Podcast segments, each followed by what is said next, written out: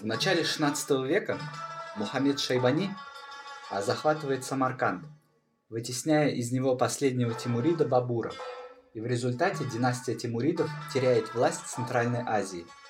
На месте империи образовались отдельные государства – Хивинское, Бухарское и отколовшееся от него в XVIII веке Каканское ханство, которые на протяжении последующих столетий враждовали между собой – усиливая дробление региона и риски завоевания со стороны внешних игроков. В этих условиях Каканское государство вело сложную борьбу не только со своими среднеазиатскими соседями, но и имея на своих границах Китай, джунгаров, а также степные племена, находившиеся под протекторатом России. Отношения с Россией были особенно конфликтными. Какан в этой неравной борьбе потерпел поражение – и после знаменитого взятия русскими полковником Черняевым Ташкента, Каканское ханство было ликвидировано полностью. Сегодня его территория разделена между Узбекистаном, Кыргызстаном, Таджикистаном и Казахстаном. О Каканском ханстве нам рассказывает таджикский историк Шодмон Вахидов. Здравствуйте, Шодмон. Добрый вечер. Фергана – одна из северо-восточных областей Маверанахра – которая находилась между земледельческим оазисом и кочевой степи. Это был плодородный регион, через который проходили торговые пути. Расскажите, что представлял этот регион до того, как Фергана оказалась центром Каканского ханства? Насчет завоевания Средней Азии Мухаммедом Шайбаниханом, это было уже последствия. Последствия чего? Последствия того, что между Западом и Востоком уже была стена. Это и завоевание Константинополя турками, османами, и потом появление на трон Ирана сафавидских правителей, правителей, которые исповедовали шиизм исламского толка.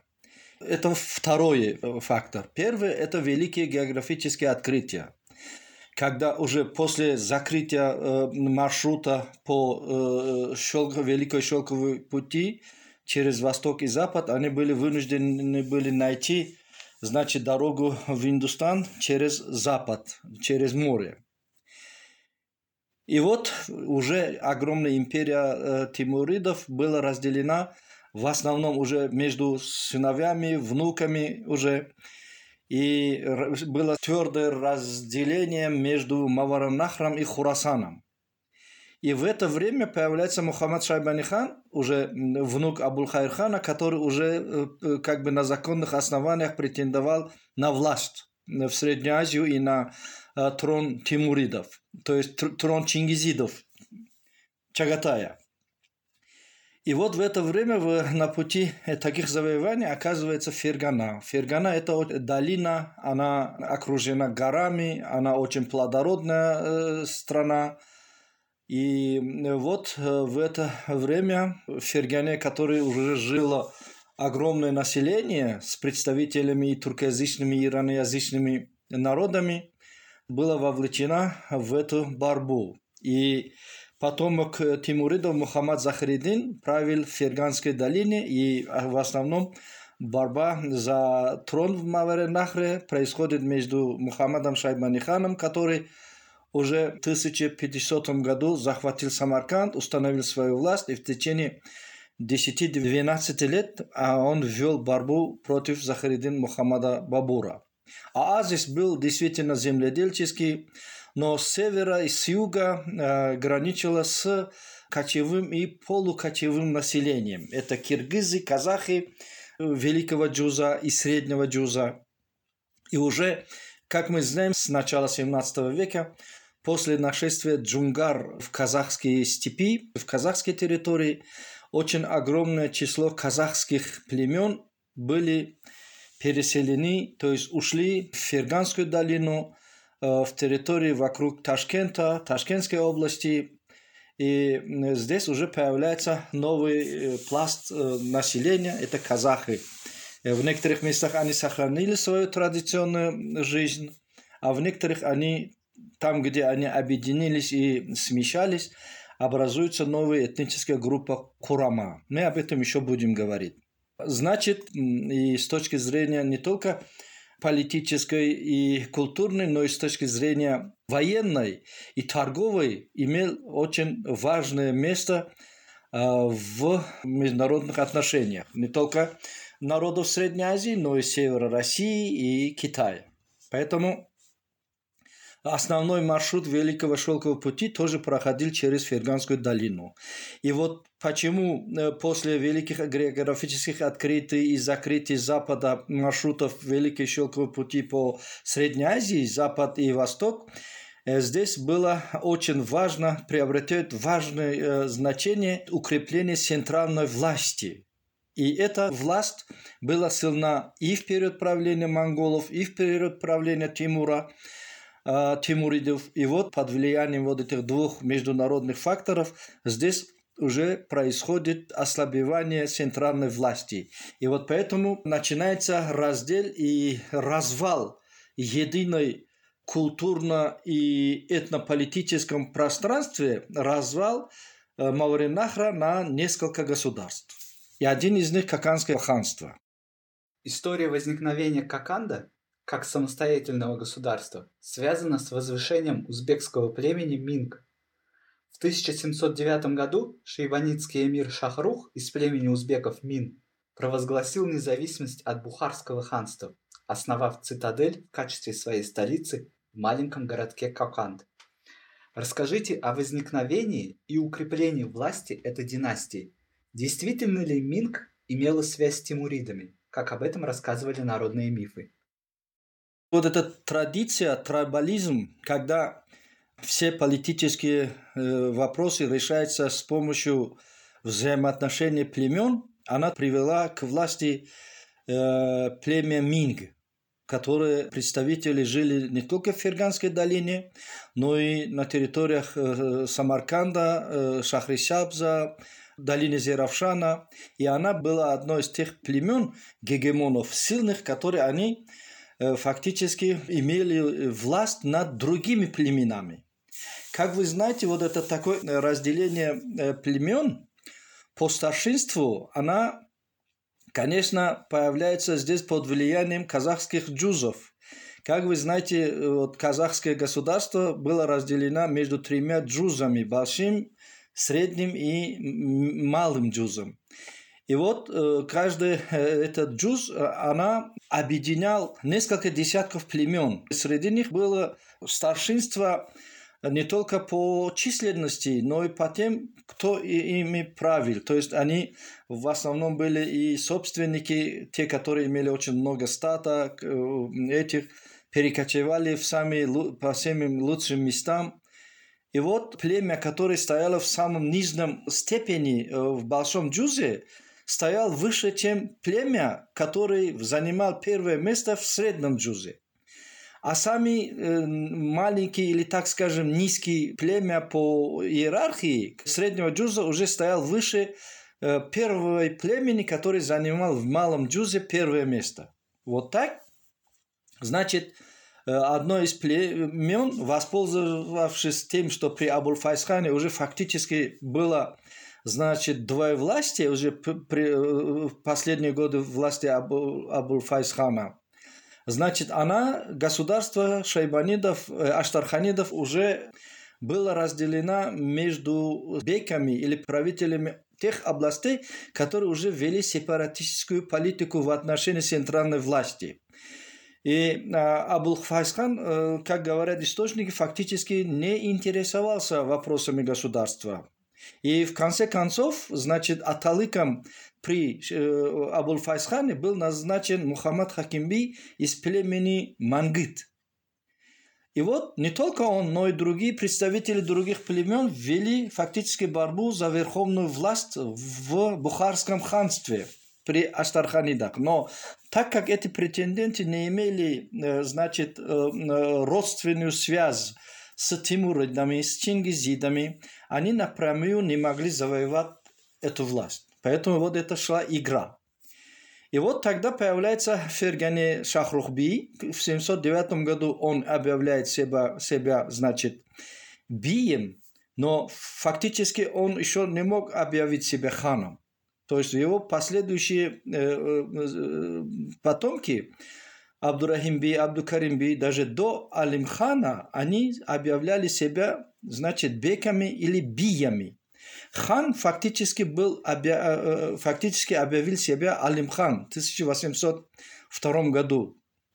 И вот до смерти Алимхана в 1810 году даже Умархан тоже объявил себя ханом, но только в последующие годы, то в последние годы правления Умархана появляется вот это э, э, предание об Алтун-Бешике, о том, что предки мингов происходили от э, сына Мухаммада э, Захаридина Мухаммада Бабура, который он оставил в Фергане, значит, в местности Таргава. То есть в золотой калибре оставили ребенка. То есть оттуда происходят, значит, потомки первых каканских ханов. Я как человек, который ну, во-первых, и трезво э, анализирую данные источников. И когда я знаю, что очень много таких преданий во всем мире, когда э, передают, что потом какой-то э, правителя происходил там от, э, ну, скажем, от Амон-Ра или какое-то божественное явление, это все было придумано для того, чтобы легитимизировать э, власть определенного человека или определенной группы. Поэтому я вхожу в число тех ученых, которые считают, что это просто миф. Она была создана при Умархане.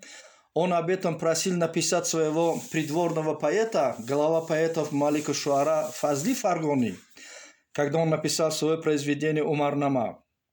Он обиделся, что он не написал о появлении его потомков э, через э, Алтунбешик. И, а и э, это попросил, вот это стихотворное произведение переделать Мушрифу из Фараги, который переделал этот источник под названием Шахнаме Нусрат Пайом. И там он впервые дает вот этот генеалогическую древо первых правителей, каканских правителей. И она до нас дошли в разных э, вариантах. Э, ну, уже ученые этим занимаются, но, к сожалению, есть теперь Э, ученые, которые говорят, что это правда. Я об этом даже писал много раз. И сам я не верю, что э, Мухаммад Захаридин мог оставить здесь своего сына. И вот фактически легитимную власть как бы получает Умархан, значит, составив вот такое предание. Высшую политическую власть получает не только Минги, представитель Мингов, но как по, передают вот по этой преданию, значит, в воспитание вот этого предка э, каканских ханов еще вложили руки кипчаки и киргизы. То есть киргизы, кипчаки как бы его воспитывали, научили, учили сражаться, учили там верховой езды. Э, там одна представитель э, племени Кипчак кормила грудью этого младенца. И э, там еще самое главное, в воспитании этого Алтунбешика активно участвовали и представители чадакских ходжей. То есть вот эти группировки уже фактически имели э, политическую власть в Каканском ханстве. То есть это минги, киргизы, кипчаки и представители э, религиозного духовенства, мусульманского духовенства, чадакские ходжи до образования Каканского ханства власть в Фергане имели именно представители чадакских хаджей. То есть это представители э, суфийского э, ордена, скорее всего, Нахшмандия или Кодирия. Об этом мало пишется в источниках. Но вот такой раздел власти, политической власти в Каканском ханстве есть. Вот. Вот это э, предание как бы связывает племя мингов и представителей первых мингов с тимуридами через вот этого псевдо-сына Захридина Мухаммада Бабура. Это нужно было для укрепления и установления власти мингов. Было придумано вот это предание. В жизнеописании каканских ханов особенно выделяется Алим-хан своей жестокостью – до сих пор в русскоязычных источниках часто говорится о жестокости каканцев, которые совершали набеги на казахов и русских купцов, и об антирусских настроениях. Действительно ли каканцы соответствовали этому портрету? Как вы знаете, еще Мухаммед Шайбанихан водил войска против казахов, объявляя совершенную войну против казахов. Он после этого, как э, пишет э, Рузбихан в своем произведении Михман Номей Бухари, значит, записки бухарского гостя, он отмечает, что после этих набегов, нашествий, Мухаммад Шайбанихан получил э, звание Гози, то есть борец за э, религию. И вот в дальнейшем э, в Средней Азии появляется такое понятие, что казахи, они очень далеки от ислама.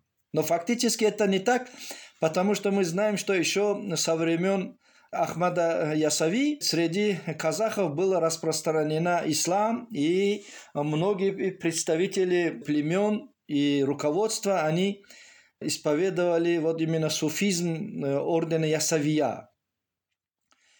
И э, Какан, каканские правители, вот Алимхан в 1804-1806 годах захватил Ташкент, отправляет войска в Южный Казахстан, современный Южный Казахстан, а уже мы знаем, что при Умархане был захвачен и юг э, Казахстана, и по берегам Сырдари были построены каканские укрепления. И вот эти укрепления действительно наводили ужас на э, жителей казахских поселений, потому что жизнедеятельность каканцев местных резко отличается от той кочевой жизни, которую вели казахи. Но сами казахи тоже постоянно э, грабили караваны бухарцев, каканцев, э, хивинских торговцев, потому что вы знаете, что один из видов э, приобретения богатства – это баранта. Баранта, когда организовывали мужское население казахских племен группу для захвата и ограбления караванов. И с другой стороны, сами каканцы тоже грабили бухарских торговцев. Бухарские грабили хивинские торговые караваны. И вот поэтому она все время шла такая, такое противоборство.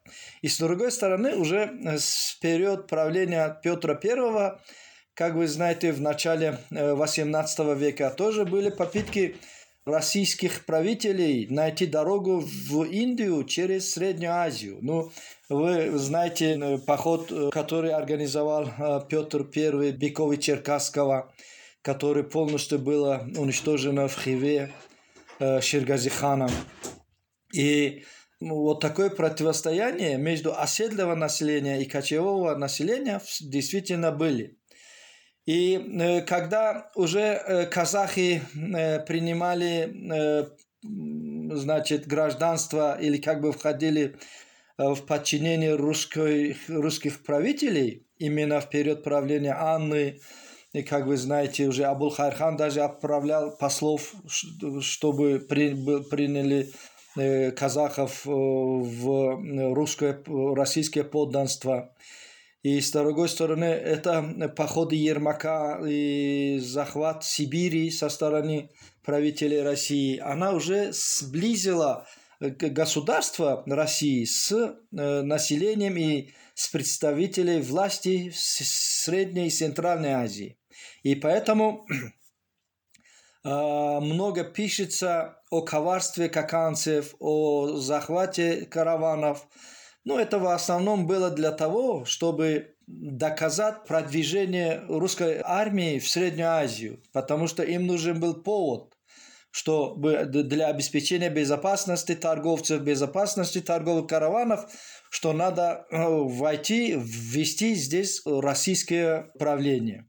Вот такие явления мы видим период правления каканских правителей и создания оборонных портов каканцев э, на территории современного Казахстана. Насчет Алимхана, да, действительно про него э, распускали такие слухи. Это нужно было, во-первых, э, оппозиционным силам во главе с Умарханом, который тоже боролся за власть. Ну, в чем вина Алимхана? Алимхан выступает против тех религиозных деятелей, которые просто жили за счет народа. Он привлекал к ответственности псевдоишанов, которые объявляли себя потомков, значит, первых праведных халифов Умара, Абу Бакра, Усмана, Али. Ну, вы знаете, что есть такая группа ходжей. И еще он выступал против поклонения святым местам, сложным, как по его мнению. И поэтому и духовенство, и Умархан, его окружение распускали против Алимхана вот такие слухи. А фактически Алимхан вел еще и работы по восстановлению городов, по созданию медресе, по созданию обеспечения безопасности караванных дорог.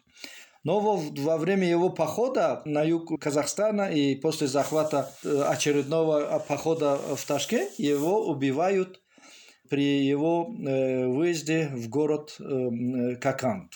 И после этого в 1810 году Умархан уже объявляет себя новым правителем Каканского ханства. Расскажите о многонациональном составе ханства. Каким было участие таджиков? Тогда они уже идентифицировались как таджики? Кем были беки крупнейших городов? Чемкент, Сайран, Ташкент? Как и почему отделились кыргызские племена, образовав Каракыргызское ханство под предводительством Урмон-хана? Ну, Каканское ханство действительно было многонациональное, Основное население составляли узбеки, таджики, киргизы, кипчаки, казахи. Было и представители каракалпакского населения.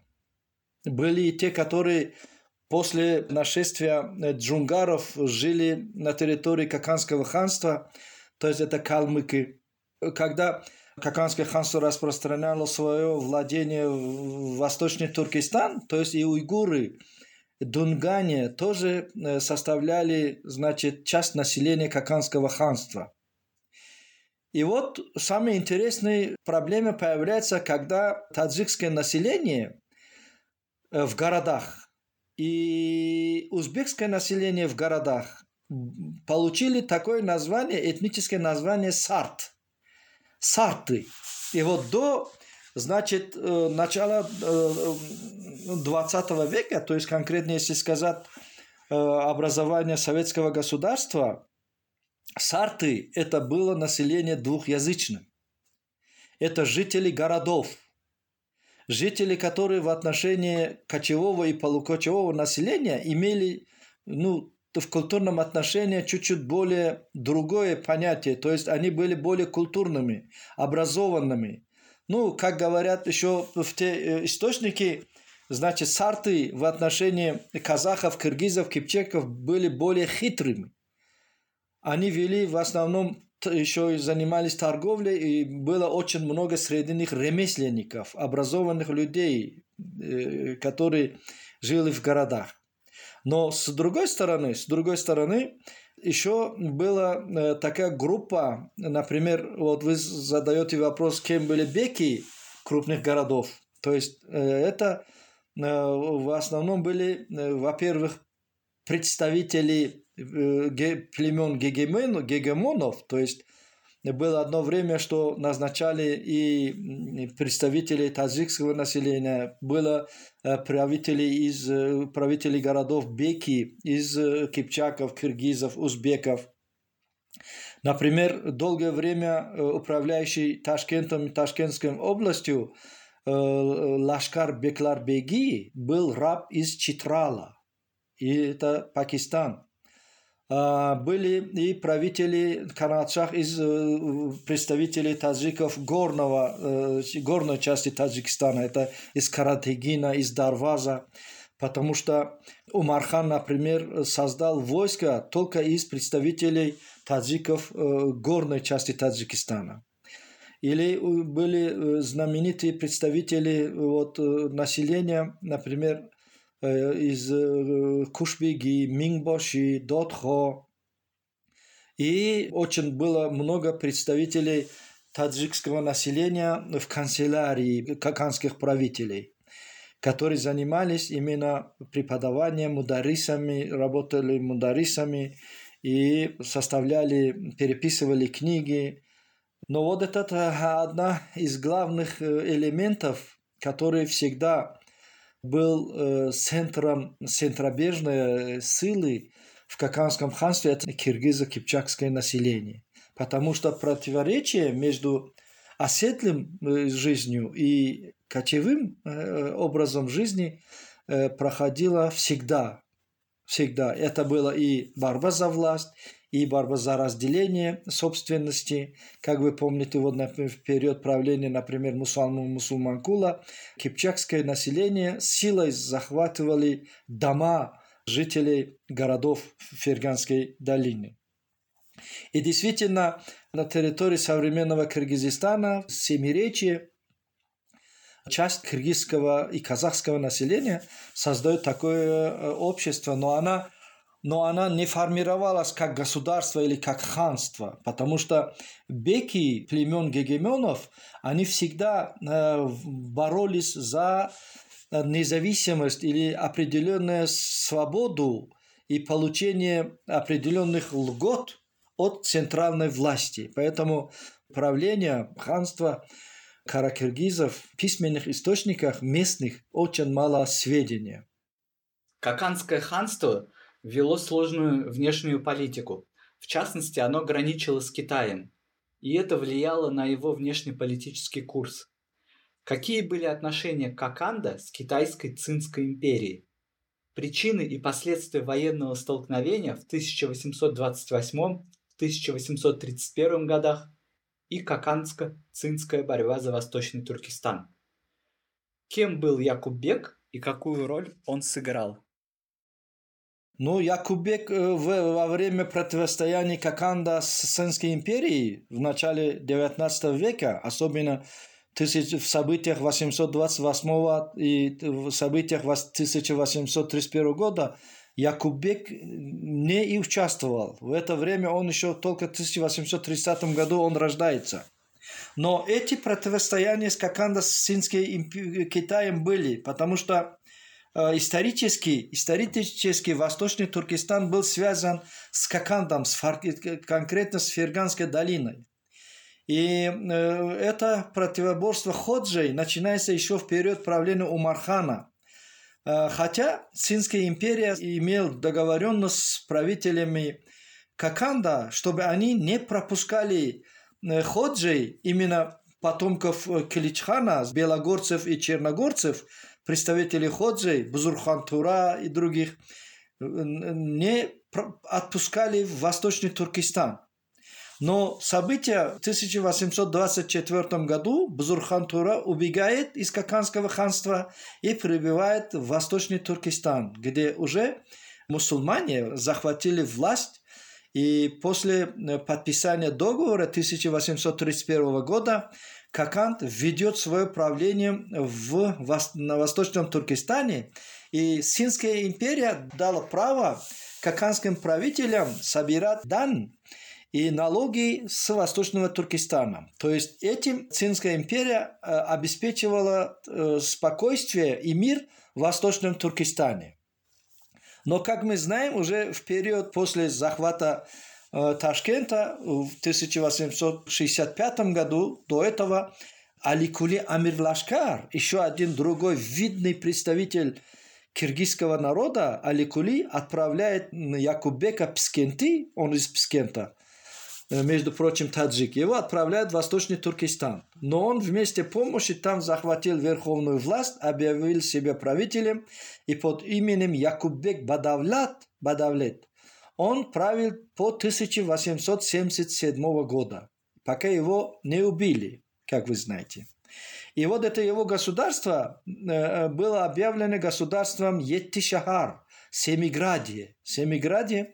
И он, здесь он фактически обосновал вот такое новое мусульманское государство, которое ввел активную политику не только с Синской империей, но и с Каканским ханством, до ликвидации Каканского ханства и с Российским царством.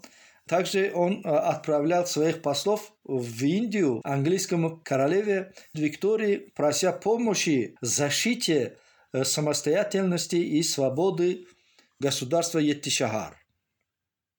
Якубек в своем государстве Еттишахаре ввел очень активную созидательную политику, потому что именно при нем развивается именно культура местного населения, он э, строил много мечетей, дорог, мостов, э, были переведены очень много произведений, то есть он ввел такую еще и культурную политику в Восточном Туркестане.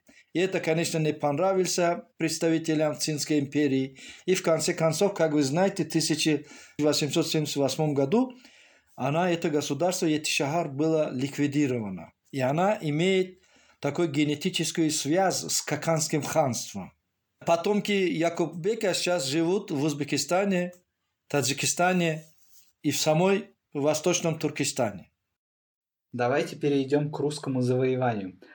А Какан начал сталкиваться на севере с Российской империей, которая после присоединения казахской степной зоны построила в 1854 году укрепление Верны, ныне город Алматы, для того, чтобы лучше контролировать Коканд. В чем были основы противоречия Коканда с Российской империей? Во-первых, должен э, сказать, что э, Российская империя вела политику, захватническую политику в отношении э, среднеазиатских ханств. И первое укрепление было еще построено на границе с Казахстаном в 1842 году.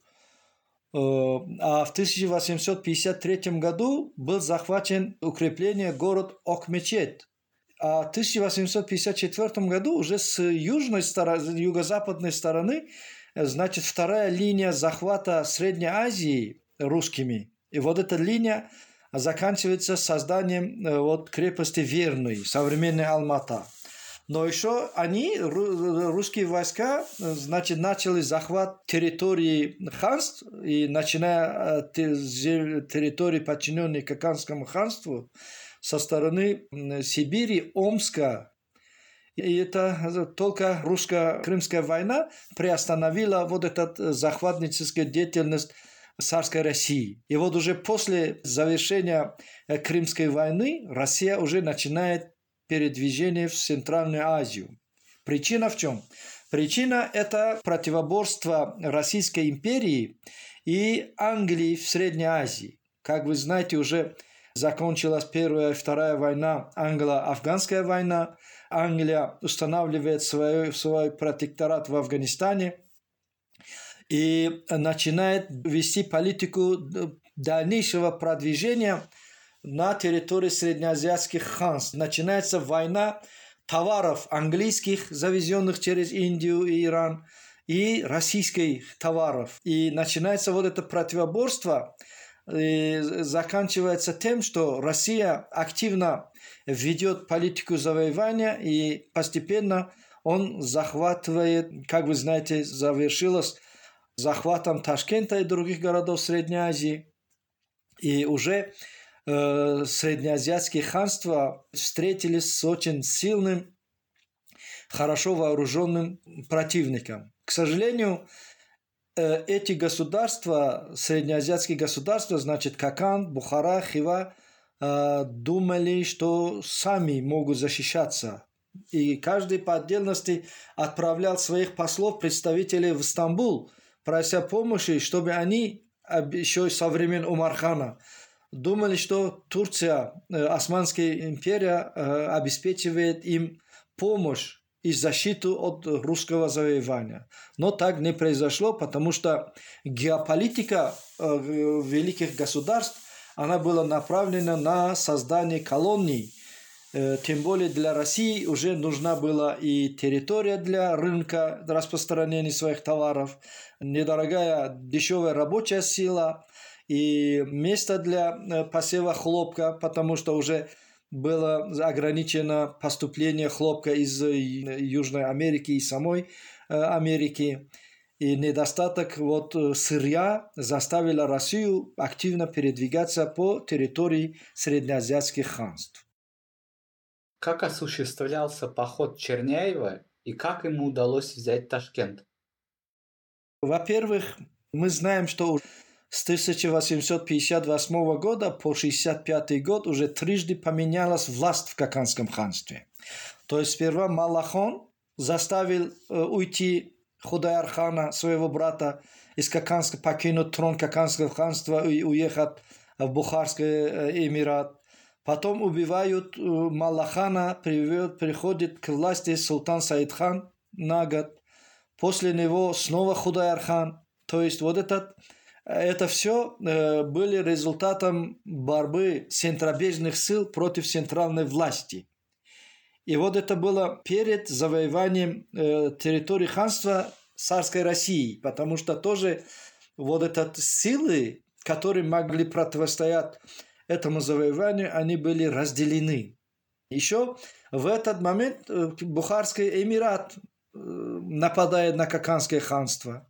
И вместе объединения они вот представились перед завоеванием таким слабым государством. Потому что и вооружение, и артиллерия, и тактика ведения войны фактически отсутствовал у каканцев. Только единственный э, Аликули Амир Лашкар в период своего регенства как бы над э, Султан Саидханом смог подготовить более 60 пушек. Это старинных, да, вот, а в то время, когда уже райские войска имели пуль, пушки, которые стреляли снарядами, они имели затвора, а э, среднеазиатские пушки были уже средневекового типа, они были очень тяжелыми, и было не дальнобойнее, было очень отсталые с точки зрения военной техники, технологии, вооружения. И вот в таком виде начинается захват Ташкента. А, первый еще в 1864 году к стенам Ташкента приблизился генерал Романовский. Но так как он не имел права и еще не получил приказ о захвате Ташкента, он отступает в Чимкент. И в 1965 году начинается уже плановое завоевание Ташкента. И действительно, каканцы, которые там оставили более 3000 воинов, они не могли э, оказать сопротивление. В это время э, султан Саид вмешивается в эту борьбу правитель э, Бухары, эмир Музафар, который заставил э, отправиться султан Саидхану в Бухару, и потом это смерть Али Кулихана в мае 1865 года, который э, оставил без руководства каканское войско. Поэтому Этим воодушевлялись российские войска, и в течение двух месяцев после осады Ташкента они захватили Ташкент и подписали мирный договор с ташкентцами. Ну, об этом можно говорить, о чем идет речь в этом договоре. Главное, они объявили, что они не будут вмешиваться э, в местную жизнь, что они никогда не будут привлекать представителей местного населения к военной службе, и вот один из результатов э, массового народного восстания 1916 года, это когда местное население было мобилизовано на тыловые работы. А местный народ думал, что это война, их привлекают на военные действия. И вот причина вот этого восстания. А по договору, который был заключен между представителями четырех кварталов Ташкента, Даха, о котором мы говорим, и вот это четыре даха подписали все представители этот мирный договор, и был принята э, власть русской власти в Ташкенте. И дальше мы знаем, что за Ташкентом уже был захвачен город Уратипе, Худжен, Самарканд, и потом уже начинается ликвидация э, Каканского ханства э, в 1876 году, 19 февраля было объявлено об окончании э, ликвидации Каканского ханства. То есть русские захватчики, генералы в этот день, они в день рождения русского царя, они как бы преподнесли Каканское ханство как подарок. И ханство было ликвидировано. И в это же время начинается ликвидация государства Етишахар под руководством или э, управлением Якубека. Это государство в Семиграде – остался только на год. В 1878 году это ханство тоже было ликвидировано. Вот так происходило захват. Это слабая централизованная власть, это борьба за власть между Худайарханом и его сыном Насреддинбеком.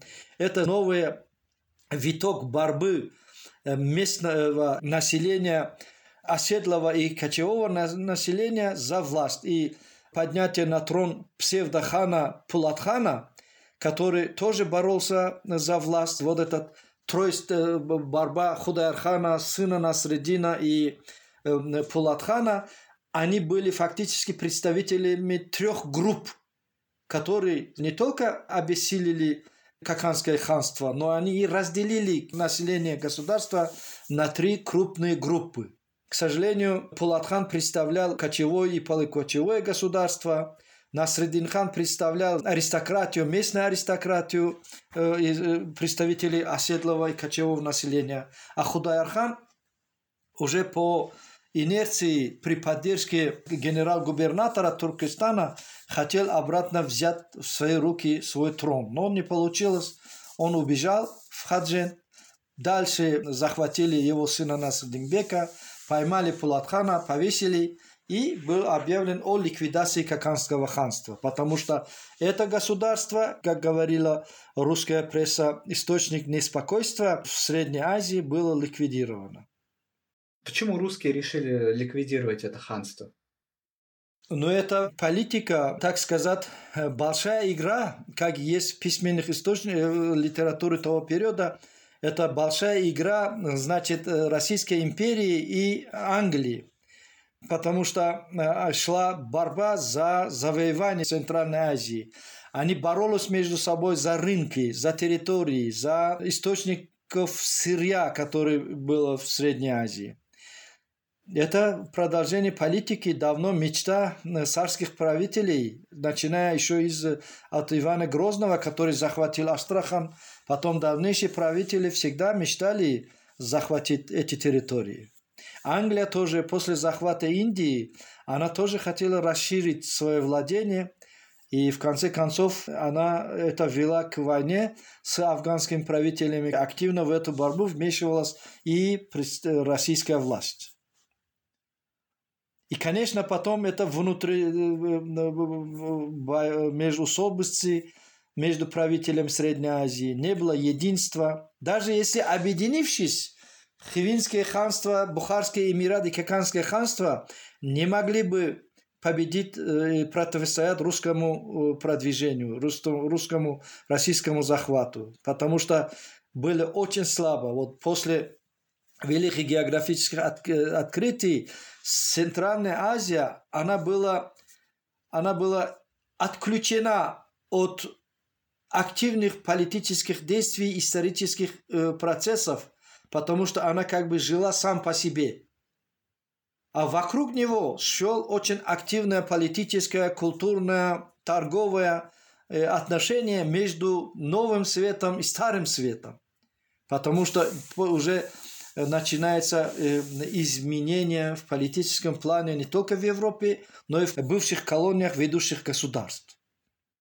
Как известно нам, на сегодняшний день имеется большое количество письменных и материальных источников позднего средневековья и нового времени, которые дают сведения о политической жизни, о географии, этнографии, этнической истории населения Коканского ханства.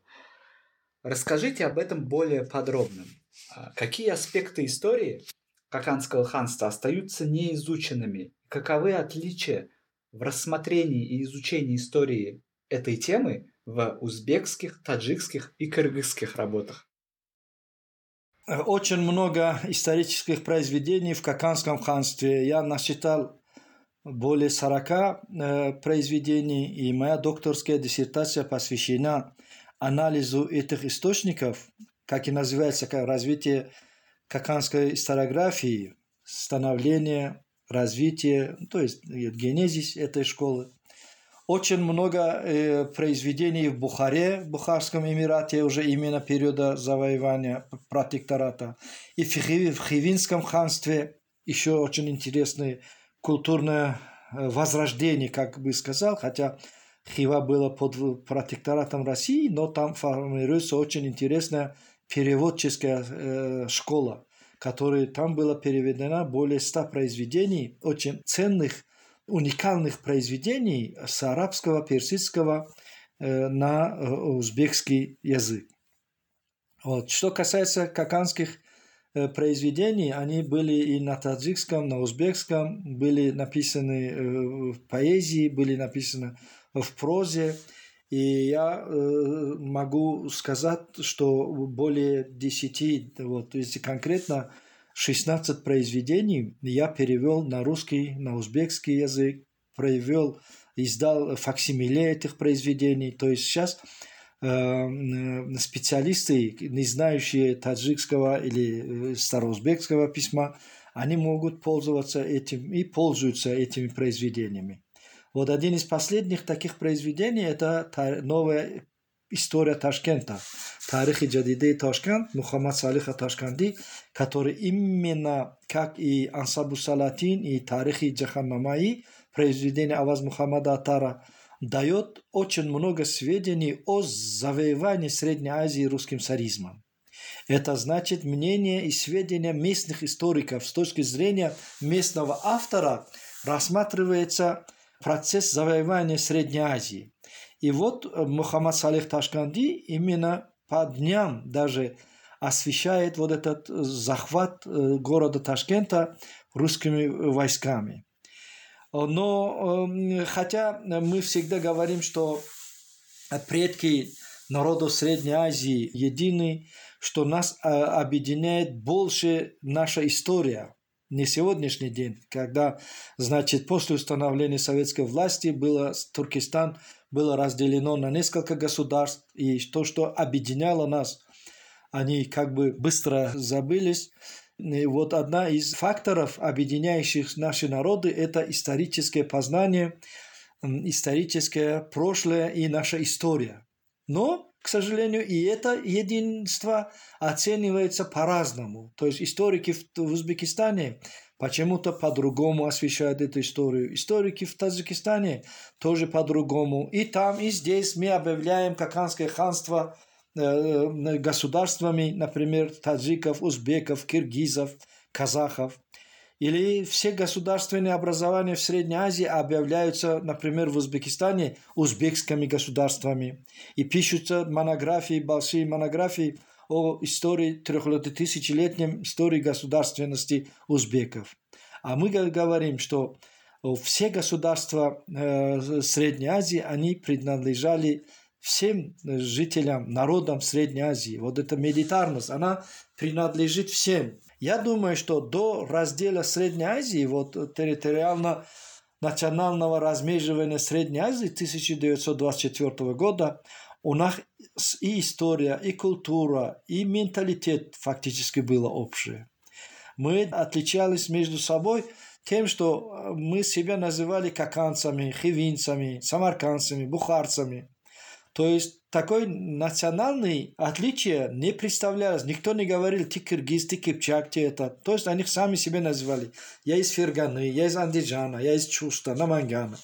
Когда мы сейчас э, иногда смотрим, что каждый историк или политики э, вытягивают одеяло под себе и хотят разделить еще вот это единое государственное образование, которое объединяло несколько народов территорий современных Казахстана, Кыргызстана, Таджикистана, Узбекистана, я хочу сказать, что мы, наоборот, должны держаться вот на том единстве, которое имели наши предки.